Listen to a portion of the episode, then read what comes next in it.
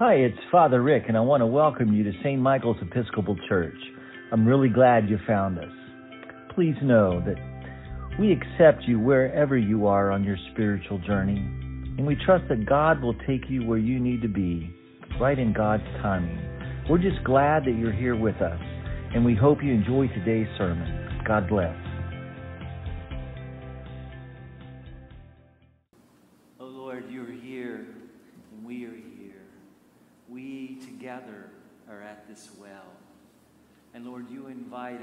To give something to you, and likewise, you offer us something. May we receive your living water, Jesus, that we may never thirst again. And we offer this prayer in your name, the Father, and the Son, and the Holy Spirit. Amen.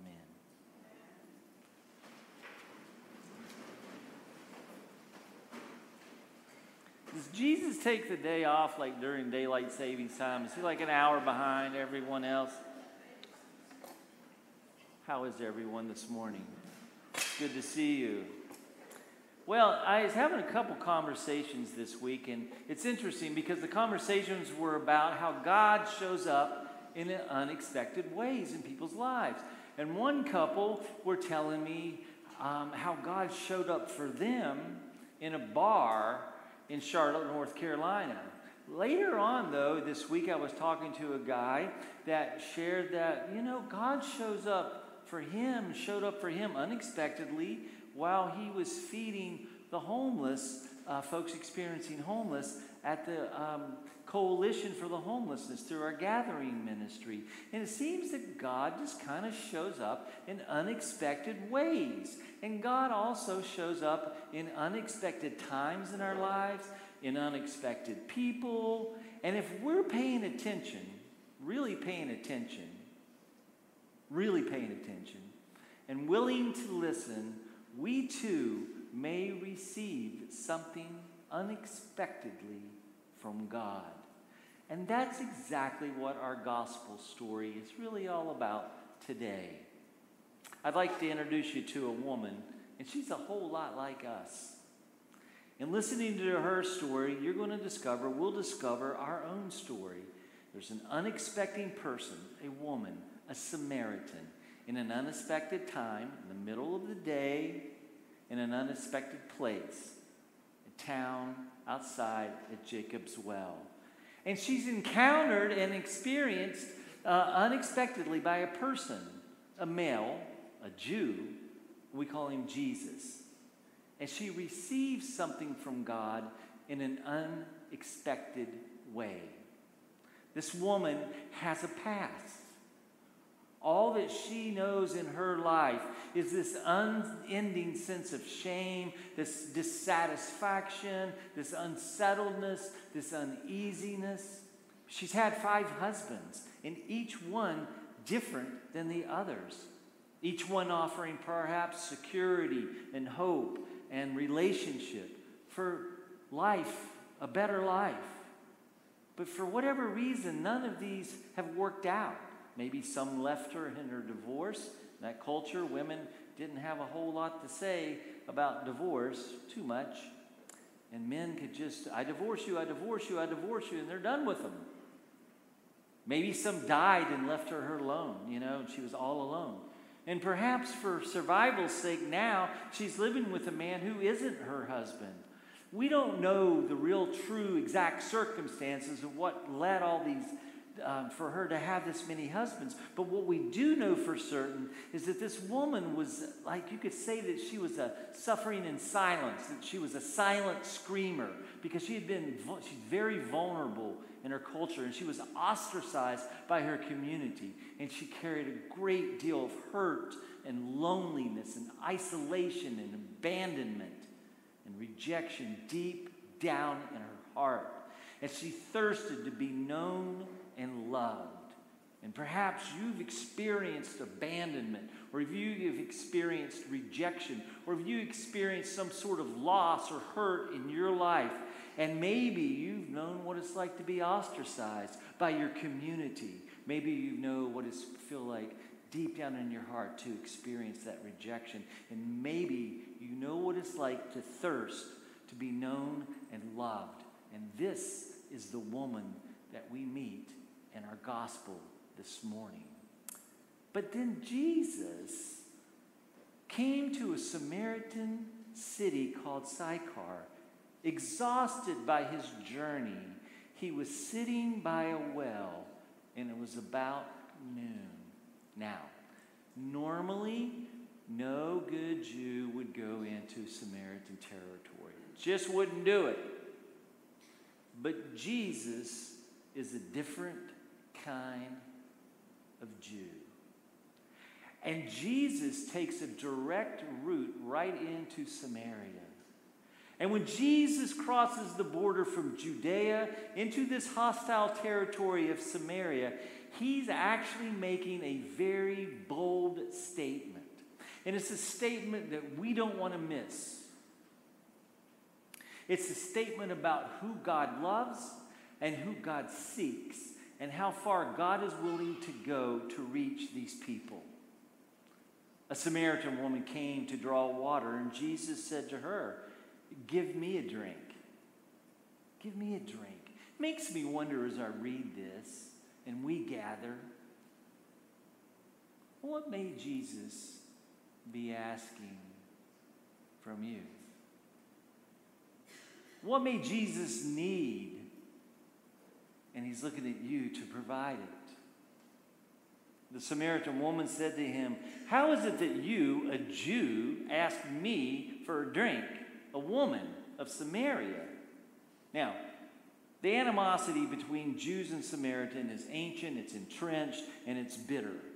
And so when Jesus makes the Samaritan the hero of the story, right, in the Good Samaritan story, he was really making a statement, right?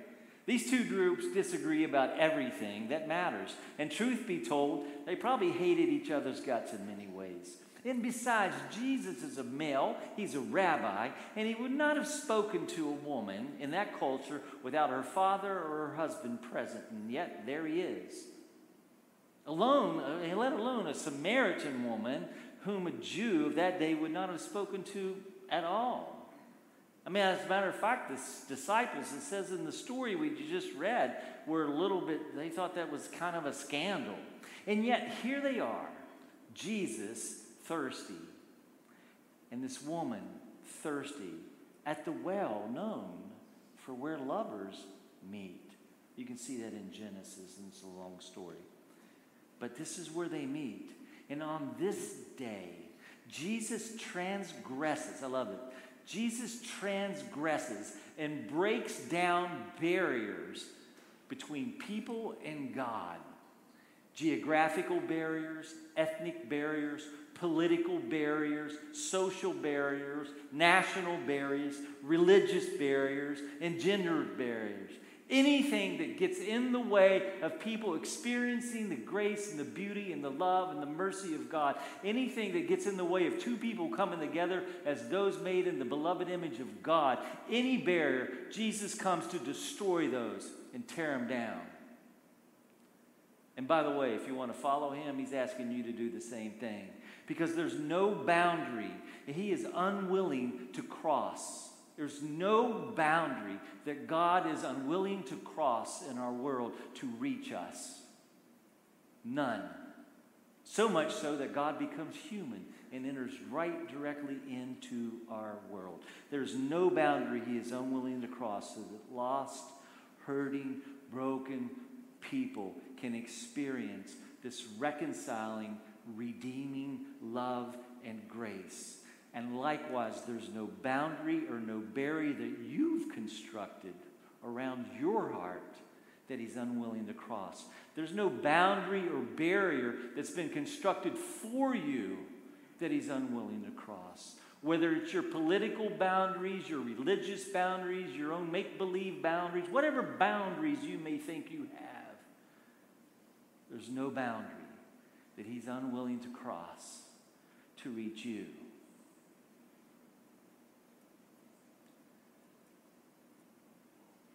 Jesus asked her, If you knew the gift of God and who it is saying to you, Give me a drink, you would have asked him and he would have given you living water. Jesus said to her, Everyone who drinks of this water will be thirsty again. But those who drink of the water that I will give them will never be thirsty. The water I will give will become in them a spring. Notice what he said. It'll be in them in them a spring of water gushing up to eternal life. And when Jesus is talking about eternal life, he's not talking about getting to heaven when you die. He's talking about life with God in the here and the now and life together in this kingdom that he's been proclaiming. And so life begins here and now. So it makes me wonder when he says, The one who drinks of this water will be thirsty again, but those who drink of the water I give will never be thirsty.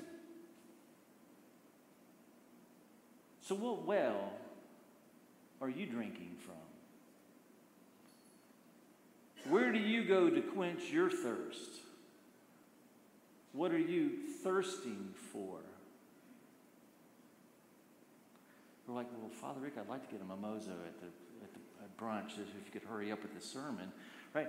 No, what, what are you drinking for? What well do you go to? What are you thirsting for? Because here's the truth we all have wells. We all have wells that we frequent in hopes of quenching our thirsty hearts. Day in, day out, year in, year out, we go to the same well, hoping to have our thirsts quenched. We got all kinds of different wells. Like the Samaritan woman, some people's wells are relationship well. You know, we just keep going from one relationship to the next, right? Uh, this time, this time I'm going to, whoo, never thirst again. And sure enough, we end up Tarzaning from one relationship to the next, and the well never quenches our thirst. Some people drink from the well of perfectionism. You know, I'm going to be perfect. And if I can just be perfect, if I can be perfect, if I can be the man, then I will never thirst again. Some people drink from the well people pleasing. You know what? I'm going to be so nice and so loving, so kind, so giving to you and everything. I'm going to please you. Just yes, yes, yes, yes, anything you want. And sooner or later, maybe you'll love me. Right? And if you love me, then I'll be okay. Then I won't be thirsty anymore. Some other, some folks like power and control well. They, they hang out there. They like elbow each other to get into that well, right? Yeah, but that well often only leaves them feeling weak and afraid and in need of more power over others to numb their own fears. Never ultimately satisfies. Some drink from the well of intellect. You know, I'm full, not thirsty, right? So I never have to appear dumb. I can be perceived as smart and having it all together. But I walk away feeling like a fraud right? I walk away always maybe that you're going to find out that I'm not who I claim that I am. Some folks do all kinds of well, they drink from the well of resentment. Y'all ever drink from the well of resentment? Whoo! That'll leave your soul dry, man. they drink from fear. They drink from the well of the pursuit of beauty. They drink from the well of work and food and exercise and shopping. You name whatever the well is, we go to it. And we're hoping when we get there that we can drink deeply from that and we'll never thirst again. The insidious thing about these wells, though, is not so much that they're evil or sinful, it's just that they don't satisfy ultimately. And I think they're unconscious, you know? We've been taught how to go to that well. Just go to that well. Keep going to that well. Sooner or later, it's going to fill you. This kind of our default settings. That's where we go when we're feeling a little thirsty. But Jesus seems to claim that there's another well. There's another well. A different well. A different kind of well. One, he says, that is his very self. It's the well of Jesus Christ. It's the well that washes us clean. It's the well that soothes us. It's the well that gushes with new life and new possibilities. It's the one well that when you drink from it that you will never thirst again. It's the well that frees us and washes away the mindsets and the lifestyles and the behaviors that keeps our souls parched and dehydrated. And according to Jesus, not me, take it up with Jesus if you don't like this. It's the only well that will quench your soul forever. And Jesus said he'll put it in you.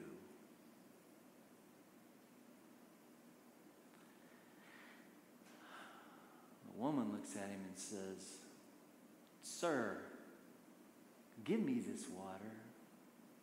Give me this water.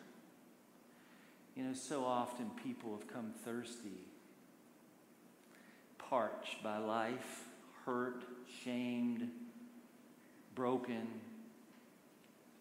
you name it. And we've offered them the religious well, the good behavior well, the other kind of well, and it leaves them thirsty. But the well that Jesus is talking about is different. This well, you'll never thirst again. And so I ask have you ever said to Jesus, who meets you alone at the well for that living water, have you said, Sir, give me this water? I want that. Because Jesus didn't say it's the water of the Episcopal Church. And I love the Episcopal Church. He didn't say it's the water of this denomination or that denomination. He didn't say that. He said, I am this living water. And if you drink of this, you'll never thirst again. Oh, I want that water, sir. Jesus said to her, Go call your husband and come back. The woman answered, I have no husband. Jesus said to her, You're right in saying that I have no husband, for you've had five husbands, and the one you're with now is not your husband. What you have said is true. Now, this conversation between Jesus and the woman pivots when he tells her what he knows about her life. Because what Jesus is saying is he sees the whole of her. He sees the past, the present, the future. He knows who she's been. He knows what she yearns for. He knows how she hurts. She knows he knows where she's been wounded. She know, he knows everything. He knows where she's wounded others. And he also sees something else. And he sees all that she may become. He sees all that she may live into. And Jesus names it all. And what's amazing about this when you encounter Jesus, this is how you'll know you encountered Jesus, by the way. Because Jesus does it all without shaming, criticizing, or condemning. You have to see this. If you miss this, you're going to miss something. He doesn't shame, condemn, or criticize this woman. He sees the woman and he names what's real. He names the woman in a way that makes her feel not judged, but loved. Because how are you ever going to give your heart to something that you fear, that's critical of you? You won't. He makes her feel not exposed, but shielded, not diminished, but restored. See, only the one who loves you knows you as you are and not as you pretend to be. Jesus sees without shame. He's seen her plight of dependence. He has seen her. She exists for him, has worth, has value, has significance. And all of this is a treatment into which she is absolutely unaccustomed. And I will say this to you if you have never experienced this living water, this love, in a very real way, when you encounter it, you won't hardly be able to resist it because it's so pure, and so beautiful and so life giving. You can't say no to it. You want it, right? Jesus sees without shame. And he says, I see you for you you are. And I love you. now see me for who I am. The only one in whom you can find freedom, love, healing, transformation. Drink of me and live. That's the invitation. That's the gift. And here's what I love about this story. Here's the, my favorite part of this story. And I don't want to go too long for you. It's a joke. We got all day. We got an extra hour this morning, right? here's the part of the story that I love. She leaves her water jar behind to live a new life, to live a different life, and to share with others what she's done.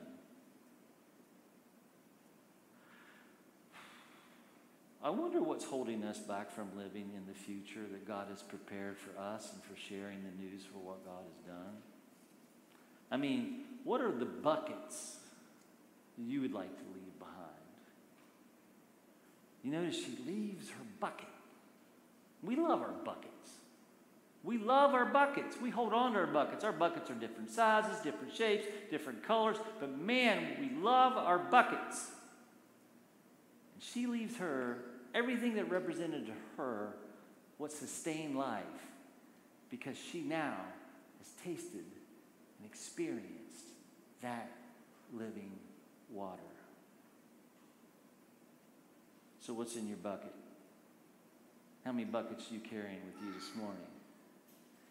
See, Jesus says there's another well, one that promises life, one by which we're known and loved. So drop your bucket and come to the well of Christ's life, Christ's love, Christ's presence in you. Come to the well that is Christ Himself and drink deeply. Drink deeply until you become one with this living water. Amen.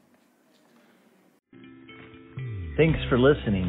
If you like today's message, please subscribe to our podcast and be sure to tell your friends. You may also check us out on YouTube at youtube.com backslash St. Michael's Orlando.